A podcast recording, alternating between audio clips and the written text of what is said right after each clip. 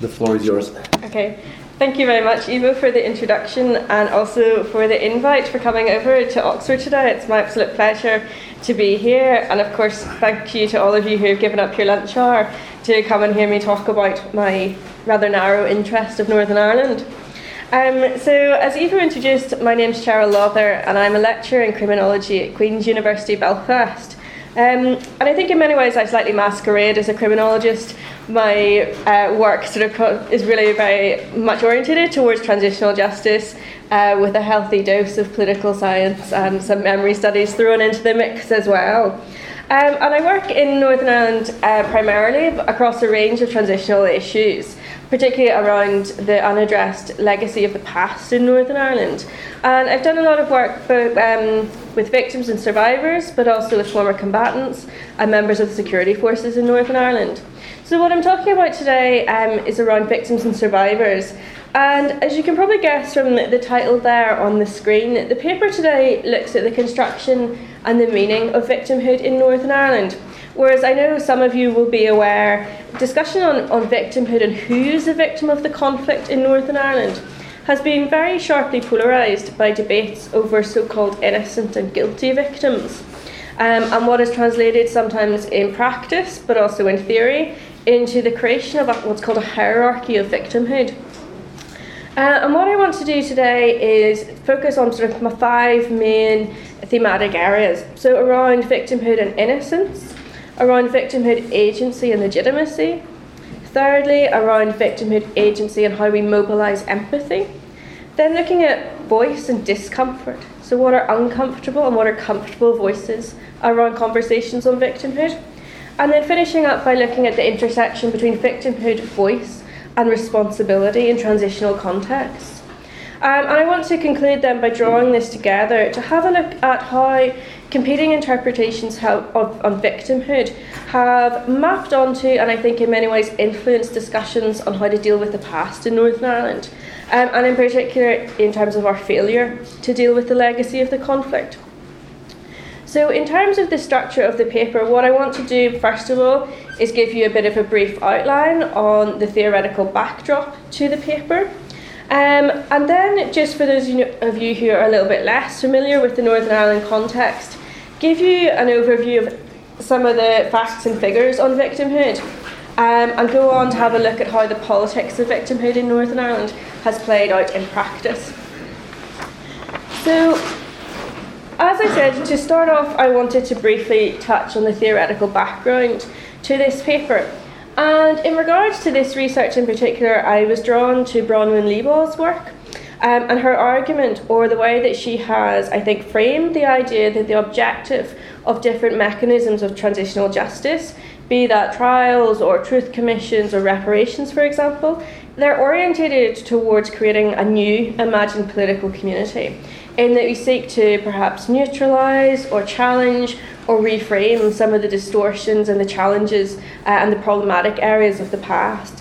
And that idea on an imagined community is obviously very much drawing on Benedict Anderson's work, uh, which, if you haven't read it, I would encourage you to have a look at. But the other body of literature that's important here is the wealth of literature, as I'm sure you're all very aware, on transitional justice and victims.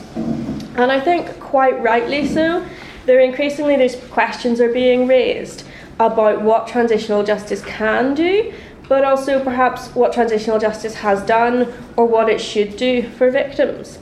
But nevertheless, and leaving some of those critiques aside for a moment, as you can see on the screen, as Suzanne Hirsch points out, the idea of helping victims, and I guess helping victims in inverted commas, underpins a lot of the rationales for the creation of truth commissions or calls for prosecutions or projects for memorialisation and commemoration, for example.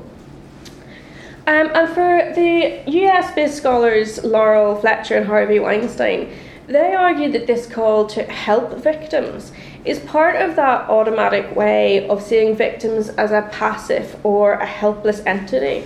And so we try to elevate victims to this ideal position in which they're innocent and they're without flaws. And in turn, that kind of elevation or creation of the ideal innocent victim is used to motivate and used to justify moral and legal imperatives around intervening and creating programs and mechanisms to help victims or to do justice to victims after conflict. Um, and they have argued that this leads has led to like a series of assumptions, largely untested assumptions as yet, about victims and transitional justice that at times have been accepted in a very uncritical fashion. So this idea that transitional justice will satisfy victims' demands for justice and it will end cycles of impunity. We know in practice that that's not the case.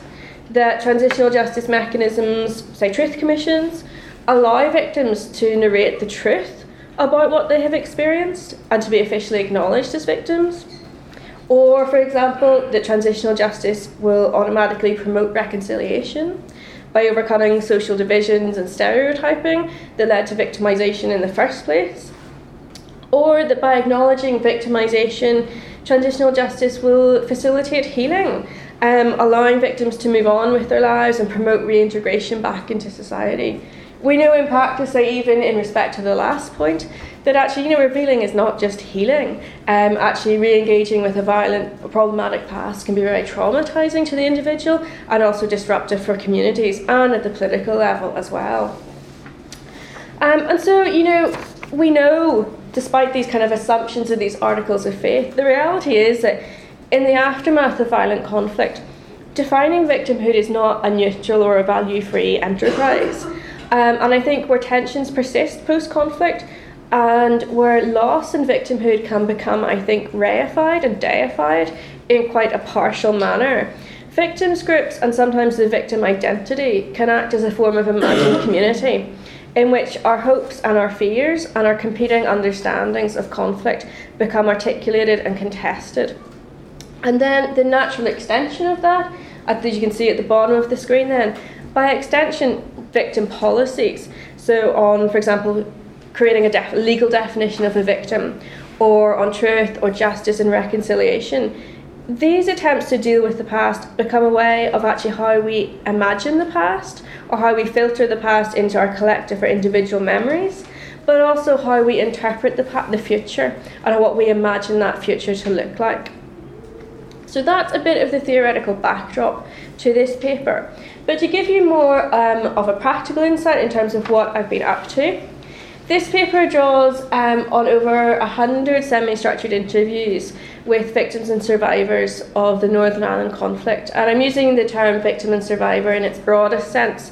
As you'll see in a moment, the definition of a victim in Northern Ireland is an inclusive definition of a victim. Um, but the research for this project has effectively tracked my academic career to date.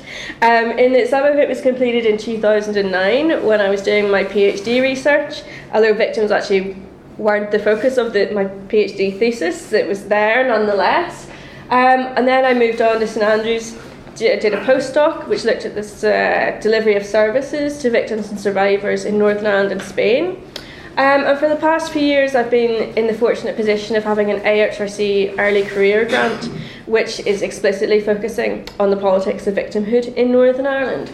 So there's a fair bit of data in the mix here, and of course, as you'll all know with your own research, the challenge is doing justice to that data, um, and particularly when dealing with, with sensitive topics uh, allowing people's voices to speak and giving them the space to do so, but also not doing so in a wholly uncritical fashion. Um, so, in terms of like the interviewees themselves, basically I used a largely purposeful sampling approach in that I approached individuals on the basis of their relevance to the research questions. And I had a number of criteria. So that was people who were victims and survivors themselves, or who worked within victim and survivor organisations in Northern Ireland, or those who delivered services or created policy on behalf of victims and survivors, also people in positions of seniority in relevant organisations. So, for example, within the criminal justice system or within the police, for example. Um, and given you know the nature of doing any kind of post-conflict work, you also want to try to ensure adequate representation across the whole of the political spectrum. So that was the, like, I suppose, the first approach, this purposeful sampling approach. And then when I interviewed people, quite often I would ask, did they have any recommendations for people who I should speak to? And so I snowballed away from that. Um, and I think the interesting thing is if you take those sort of four cohorts of data, that what's interesting, but it's also extremely frustrating. Um, if you sit down and you put all of that data in front of you, you'll see that things like the political situation has ebbed and flowed in Northern Ireland, but the actual what people are saying in response to the question of who is a victim or their attitudes to truth or, or reparations or prosecutions, that isn't changing. Um, and that is because we've had very little political progress on dealing with the past in Northern Ireland. At the moment, we don't even have a government. Um, which is a source of frustration in and of itself, but also for those victims and survivors who are looking for truth or looking for justice and acknowledgement, they they're not able to move forward. And we're also talking about an aging population as well. So there are people who will die, unfortunately, before they find out about the truth of their case. Or one of the things that really came to light, which was also slightly problematic, if I can say that, with this current phase of the research, when we'd be talking to people and they were maybe slightly elderly themselves, but they were already saying, Oh, my children and my grandchildren will take up this cause and they'll continue to fight the fight for me. So, whether you wanted to or not, and of course, some people will want to take up that mantle and take up that cause, whether you wanted to or not, as a family member, you carried that with you, um, and there was no uh, deviation or no freedom from that path. So, it's a challenging position um, to for victims and survivors, also for policymakers and, and for academics and NGO activists who are trying to actually do some kind of decent work on the ground. Um, but also, I suppose the thing as well, just to, to say briefly about the sample itself, particularly with the latter phase of the research, which is funded this project here, Voice, Agency and Blame, Victimhood and the Imagined Community in Northern Ireland, that I lead with um, Professor Kieran McEvoy as the co investigator what we really wanted to do with that project, and particularly thinking about that theme of voice, was to not just replicate those voices that are heard time and time again. In many respects, you know, if you if you research really in any post-conflict society and you know the terrain well enough, you know that there's certain people that you can go to and you'll get an excellent statement on acknowledgement or you'll get an excellent statement on resistance, for example. And of course, there's value to that. But we also wanted to reach out um, and give voice to those individuals who, you know, don't have the media platform that some other people do. Um, and we partnered with the statutory body in Northern Ireland for Victims and Survivors, the Commission for Victims and Survivors, and they joined us on this project as in what we termed a critical friend. Um, so they guided us in terms of the, the, the sensitivity and the ethics of our research instrument and also our approach to doing the fieldwork. And as we developed trust and relationship with the Commission, they actually um, more or less handed over their contacts with, with um, and we were able to go out and reach as far as we possibly could across Northern Ireland. Um, and with the result of that, it was it was good and bad. We were able to access a lot of individuals who you wouldn't ever hear from normally. So we were able to capture those different voices at the margins but then it also meant at the same time that sometimes you realised you were talking to people who had literally never told their story. Um, and perhaps, despite giving participant information sheets and all the caveats in advance, perhaps thought we were coming um, with counselling services or psychiatric services, which we obviously weren't. So there's the, the challenge in there in, in reaching out and, and sort of um, respecting people's voices. So that's really what we've been up to. Um, and with that kind of background in mind, for those of you who are a little bit less familiar with the Northern Ireland case, just wanted to give you a few facts and figures um, to give you something of the context, I think, and the experience of victimhood in Northern Ireland. So, as you know, the conflict lasted from sort of 1968 to at least 1998 with the signing of the Belfast Agreement um, and the paramilitary ceasefires in 1994.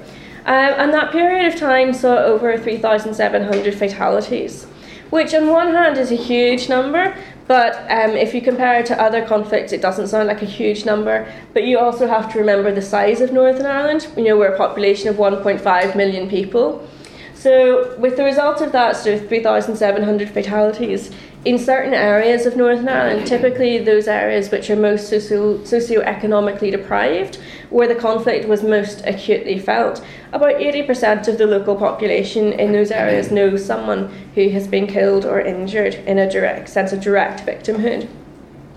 It's very difficult to put um, an accurate figure on how many people have been injured, as you would expect, but it's estimated around 50,000 people were injured, um, and tens of thousands of people were displaced from their homes and their communities due to intimidation and political violence.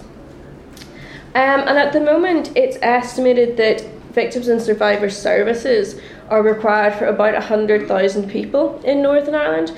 But actually, if you um, work it backwards on the legal definition of a victim, because it's an inclusive definition of victimhood, which we'll talk about in a moment, actually one third of Northern Ireland's entire population is legally can be legally defined as a victim or survivor of the conflict.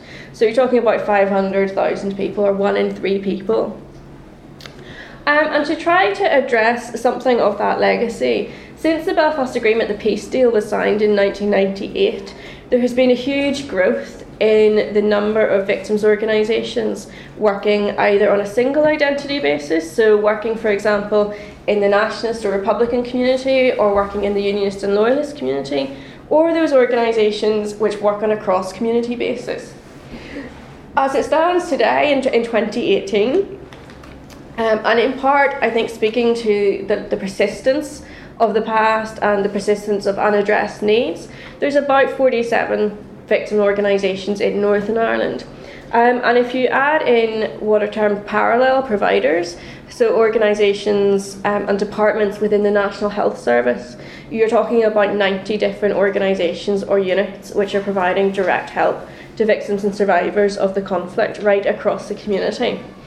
Um, but obviously, that's not being without cost.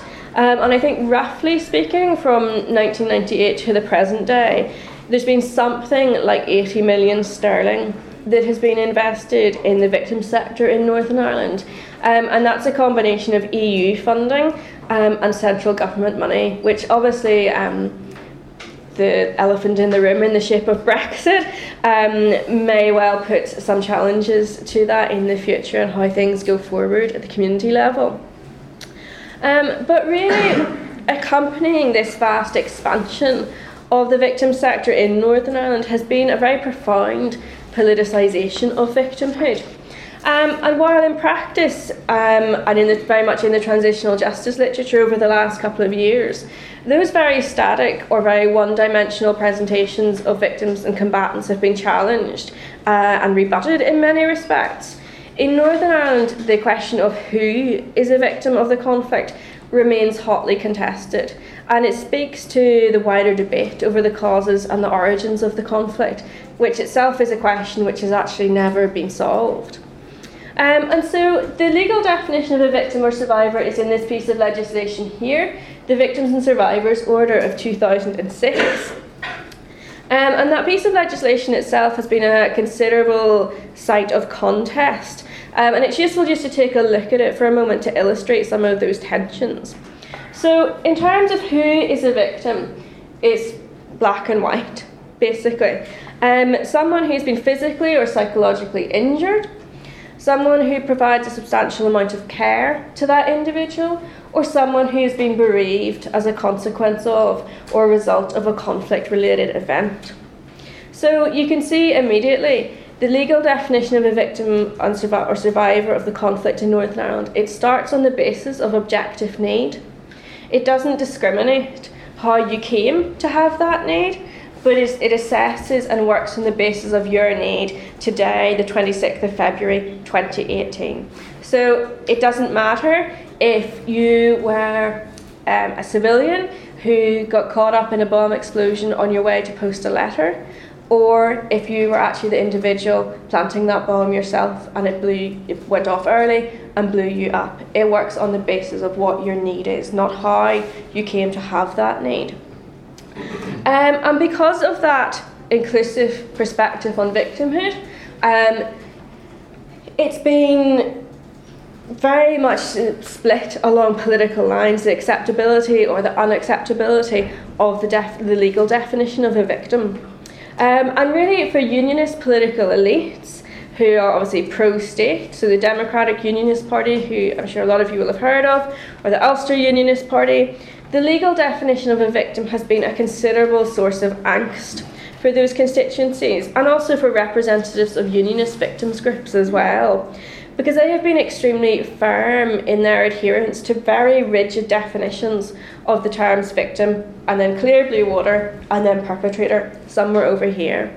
And how those definitions then um, tie into connotations of innocence and guilt.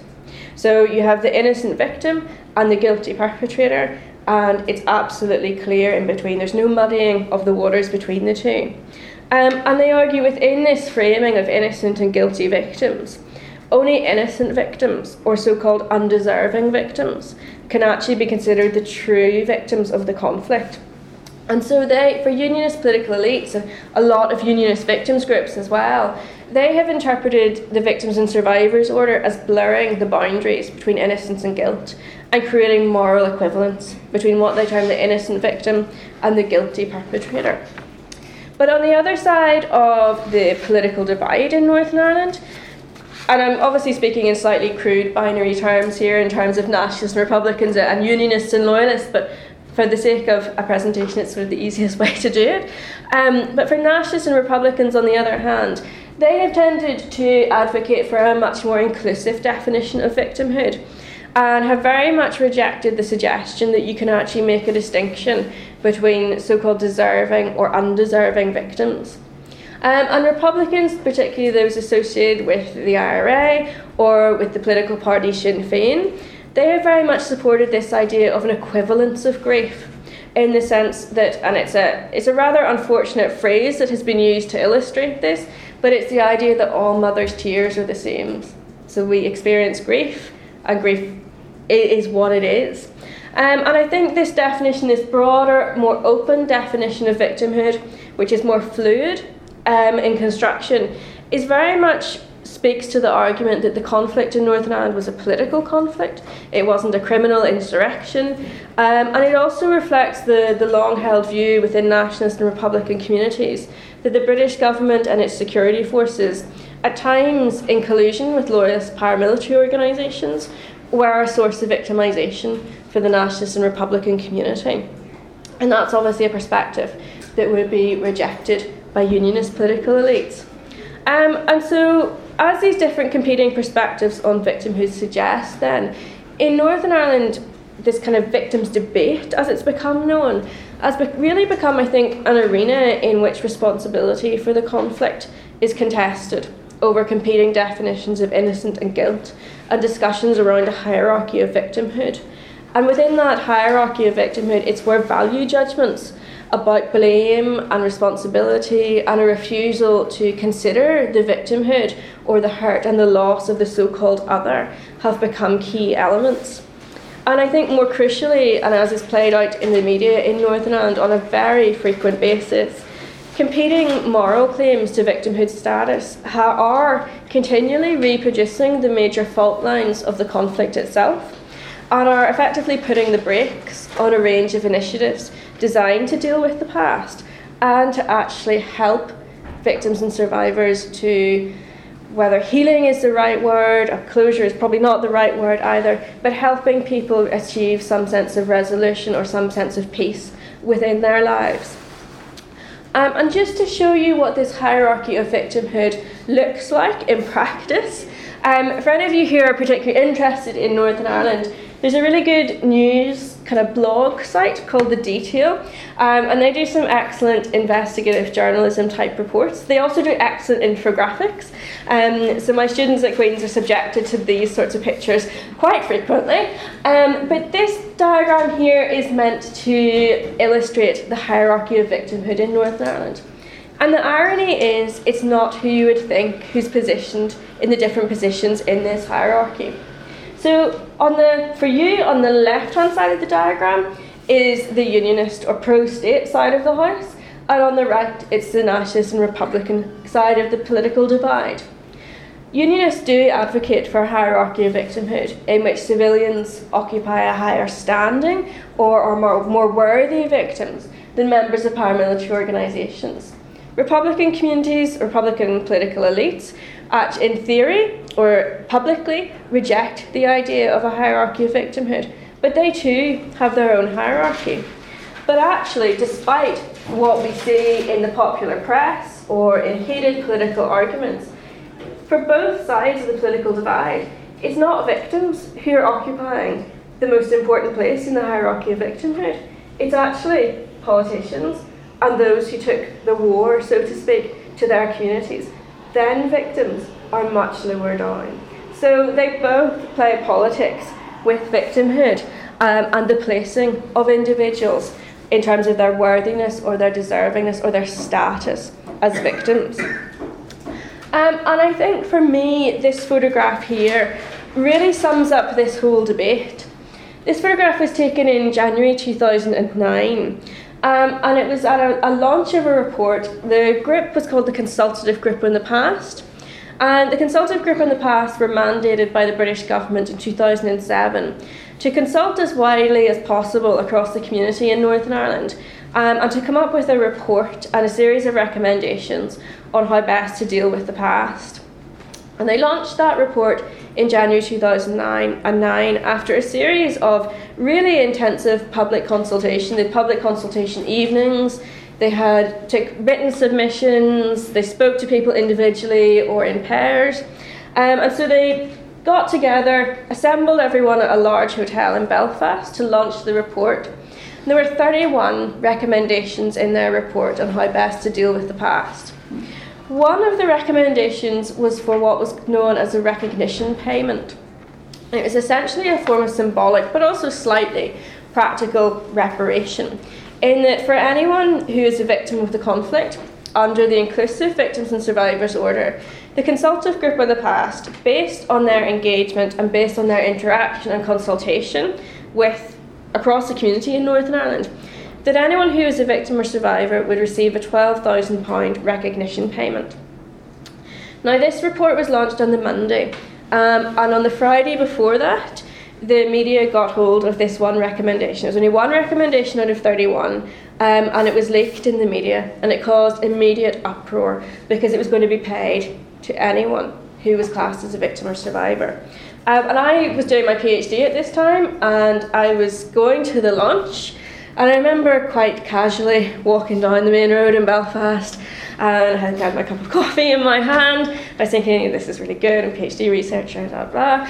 And suddenly, I was aware of an absolute media scrum outside the hotel, um, and people who were very visibly distressed out placarding and um, it, like emotions were as high and as tight as they could have been because of this one recognition and because of the fact of the politics of victimhood in Northern Ireland. And so I was there, and it took some. You can actually look up on YouTube, you can see some of the videos from that day, and it's extremely distasteful. It took some time before the chairs of the consultative group in the past could actually get order within the room to begin their presentation. Uh, but what you saw and what this picture typifies were individuals who had been traumatized or who were victims of the conflict and who were effectively re traumatized by this proposal and the way the media handled it were literally screaming at one another. Um, and in this photograph here, this lady, her parents were killed in an IRA bombing, and the gentleman on the right, his brothers, two brothers, were killed by the British Army. So, two individuals from opposite sides of the political divide in Northern Ireland literally screaming at one another. And that morning, that launch was just full of different scenes like this, but also being played out in front of the media. And the media literally running up and down the aisles in the room, capturing that hurt and pain. Um, but it's just one of many, that photograph's just one of many scenes that day when I think victims groups and you know, their various members were basically screaming at one another and with some voices being much more privileged than other voices and essentially dominating that debate. Because if you speak to lots of victims and survivors now, they will say actually that £12,000, I could have left it as a legacy for my granddaughter to use for university. Or actually, that would have helped me get some mobility aids to move around the house a little bit more easily with. But the politics of victimhood took over, and all the other 30 recommendations in that report have never been touched since. So it's about the power of the politics of victimhood here. Um, and I think you can see that in this quote here. Um, in this, in what should this individual who is a victim himself, um, but also a well-respected victims campaigner in Northern Ireland, and he's saying, you know, what should have been a peaceful healing day ended in complete and utter disaster, um, and how that politics of victimhood has actually curtailed progress on any of these legacy issues since.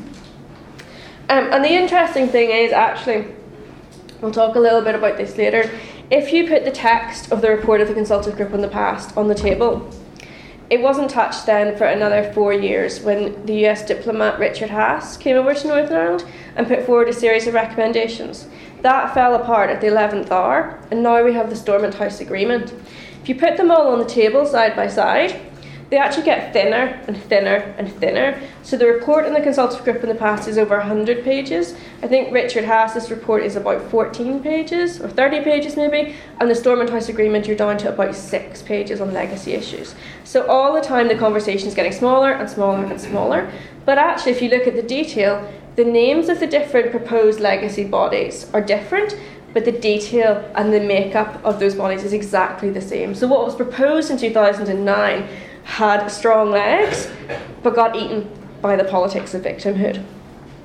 So, to start thinking about this in a more thematic way, then, the first theme that I wanted to talk about was this relationship between victimhood, innocence, and blame. And obviously, the term innocent victim not only is it often used to describe the non combatant status of an individual, but as Diane Enns arg- argues in her books, The Violence of Victimhood, Claiming innocence, as you would expect, is also a natural and expected reaction to traumatic loss.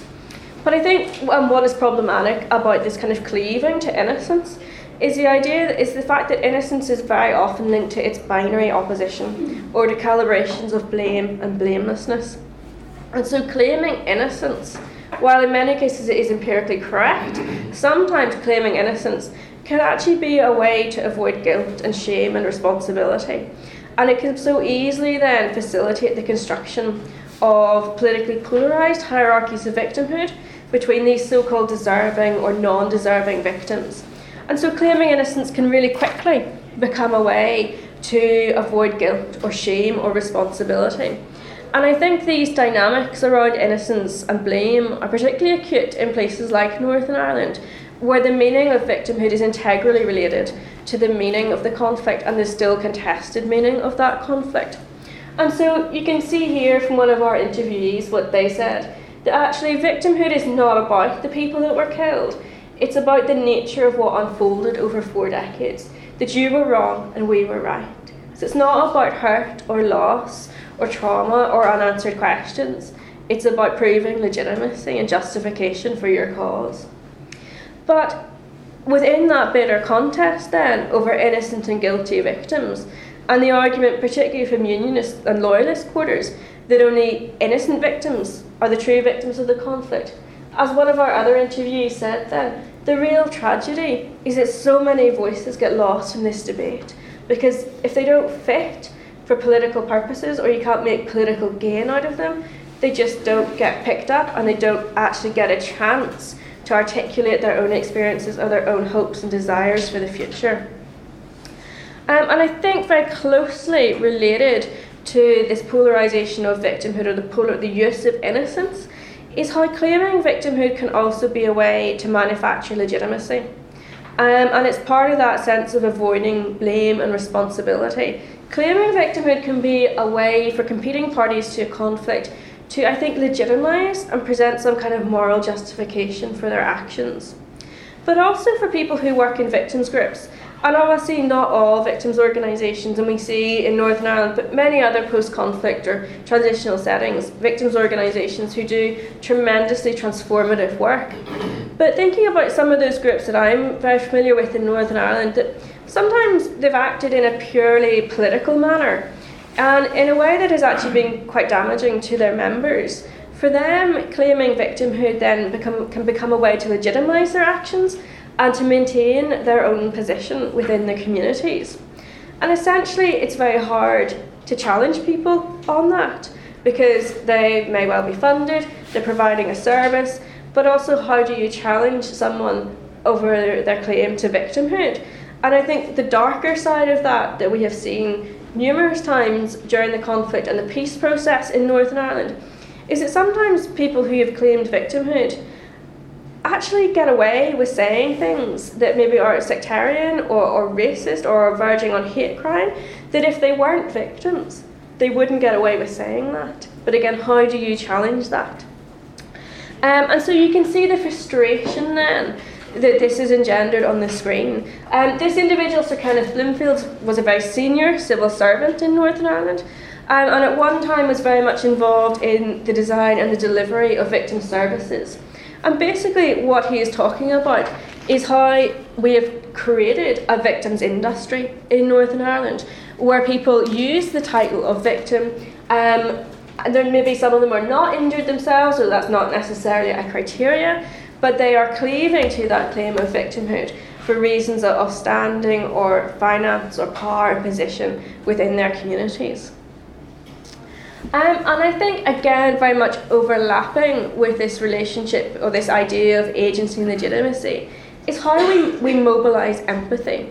Or what the South African scholar Tshepo Madlingozi has argued, or what he calls the creation of transitional justice entrepreneurs who steal the pain of victims.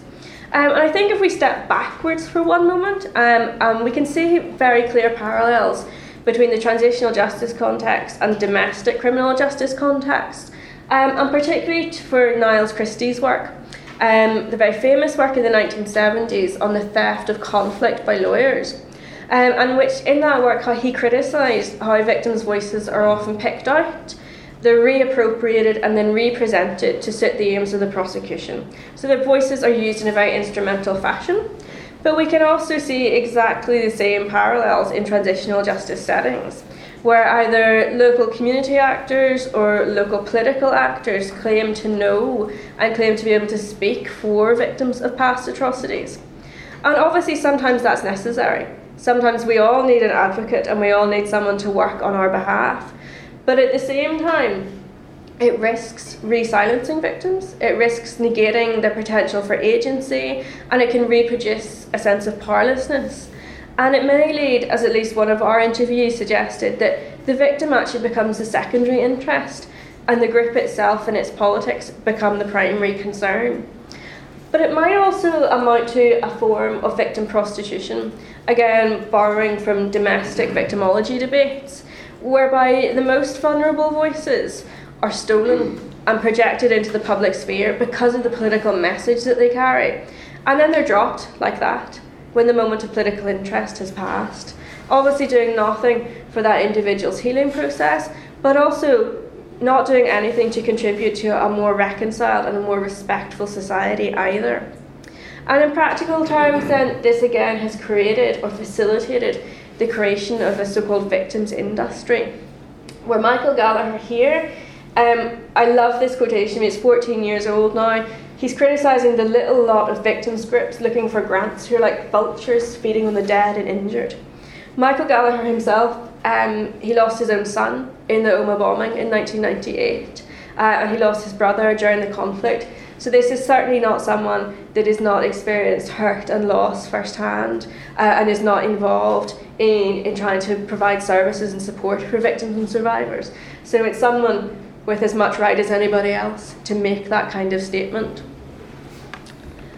But while voice and agency, you know, can and obviously have been, I think, exploited for political ends, as has been really well discussed, I think, particularly in respect to the South African Truth and Reconciliation Commission, the decisions as to which victims' voices are heard and the ways in which those voices are either recorded or edited or performed or broadcast they reflect choices that are made by those who are managing that transitional process. So, for example, in South Africa, as I'm sure lots of you are familiar with, those victims who wanted to speak truth to reconciliation rather than engage in like reconciliatory or forgiving accounts of the past, their voices went largely unheard because they articulated something that was uncomfortable and it didn't fit in with that macro narrative in South Africa about reconciliation. Um, but in other cases, then victims and their experiences might actually challenge privileged political positions or privileged positions of innocence and blame, challenging those legitimising narratives. And I think we can see that really clearly again in Northern Ireland in regards to how victimhood has been constructed to silence the more uncomfortable voices. Um, and I think there's two main communities of victims who are particularly affected by this in Northern Ireland. And understandably, because of their experience of victimhood and their subsequent silencing, they are communities and individuals who are very hard to reach. Um, and the first of those communities are members of the nationalist and Republican community who have been victims of Republican paramilitaries. The second of the, those constituencies then are members of the Unionist or Loyalist community who have been victims of state violence, so being a victim of your own community. Um, and I think you can see something of that silencing here in this quotation. And I think, you know, being so far marginalised, much more work needs to be done on the ground to bring out those voices and create a safe space in which people can actually articulate their trauma. The final theme, then, that I wanted to talk about or to explore in a little bit more detail is the relationship between victimhood, voice, and political responsibility. Um, now, this photograph hasn't reproduced in, in all its glory, I'm afraid, um, but some of you may have caught the recent scandal in Northern Ireland. This individual uh, was an elected representative for the main Republican political party, Sinn Féin, Barry McElduff, and he's in a shop balancing a loaf of bread on his head. It's um, a locally a local baker's company called Kingsmills. But also, Kingsmills was the site of one of the worst atrocities of the conflict, where 10 Protestant workmen were returning home from work one evening in a minibus, and they were taken out of their minibus, lined up, and shot dead by Republican paramilitaries. So, Kingsmill is not only um, a place where bread is made, but it's also a site of absolute tragedy and unaddressed issues of truth and justice. So, not only do you have uh, a member of the opposing political party pulling a stunt in a local shop with a loaf of Kingsmill's bread on his head, but he also did it on the anniversary of the Kingsmill atrocity. Okay, so there is something huge in there around voice and around responsibility. Um, and we could say that he has perhaps taken some responsibility for that because he has stepped down from his elected position, but undoubtedly this caused huge hurt and trauma to the families of the victims of Kingsmills. But what I'm also interested in as well is responsibility amongst victims and survivors themselves. Um, and I think we can see that operating at two different levels in Northern Ireland. In the first is the idea that just as victims can be moral beacons, capable of facilitating social healing, victims can also act as spoilers whose desire for maybe retributive justice or revenge can sometimes derail peace processes.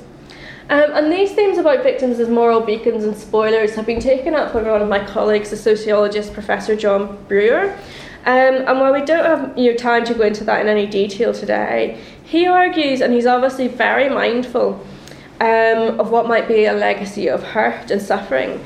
The victim and survivor group should also be made as accountable for the future as the rest of society is.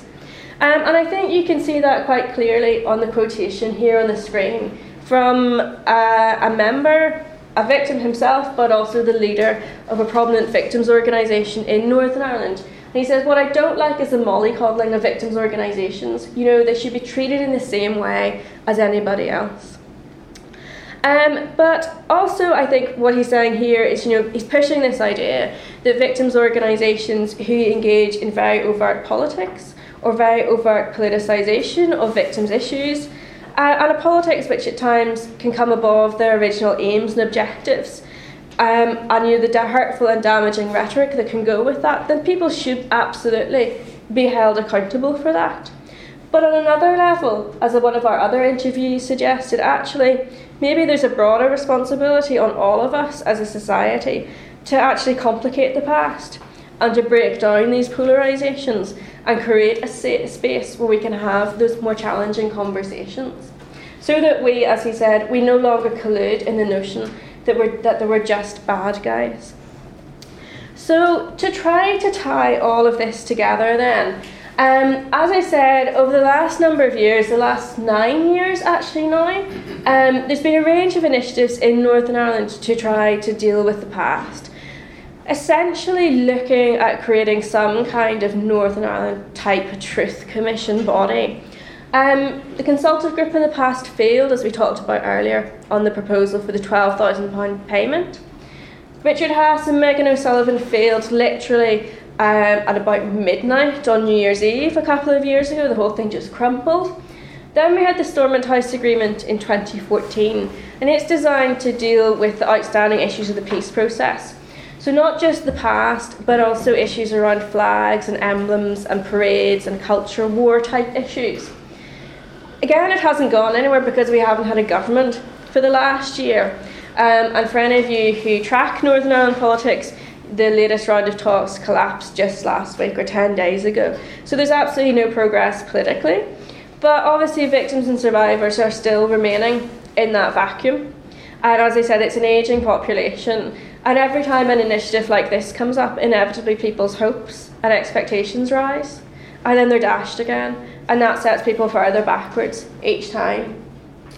Um, but just to have a look at what the Stormont House Agreement does propose in terms of dealing with the past, there'd be several distinct truth recovery bodies. A historical investigations unit, which would have a sort of slight criminal justice focus, an independent commission on information retrieval, which is a sealed body protected by limited immunity from prosecution, where people with information about the past can effectively store that information an oral history archive, and then an implementation and reconciliation group, which will look at thematic issues across the conflict as a whole, plus also improved services for victims and survivors, particularly around provision of mental health services. But as I said, you know, no, no government, no working political bodies has meant no, no progress. But also, there's a huge amount that's unsaid in the Stormont House Agreement. So, for example, anytime there's been talks around legacy issues, the British government want to impose what they call a national security caveat, which would govern the flow of information in and out of the different legacy bodies. The thing with national security is it's not defined. If you look on it by MI5, national security can be whatever the government of the day decides national security is. So you can pretty much guarantee that a lot of that information coming out of government archives will be redacted. Also, there's issues around creating a statute of limitations for members of the security forces. Still, we don't have satisfactory sort of consensus on the legal definition of a victim, or, for example, a pension for those who were ser- seriously injured by the conflict has been proposed, and there's been a tremendous amount of work done on that. It's been dropped from the recent rounds of discussions on dealing with the past. So, I think really the concern is that this need to perpetuate the politics of victimhood um, and to keep those very binary constructions around innocent and guilty victims will actually curtail meaningful progress on dealing with the past. And that is me. Thank you.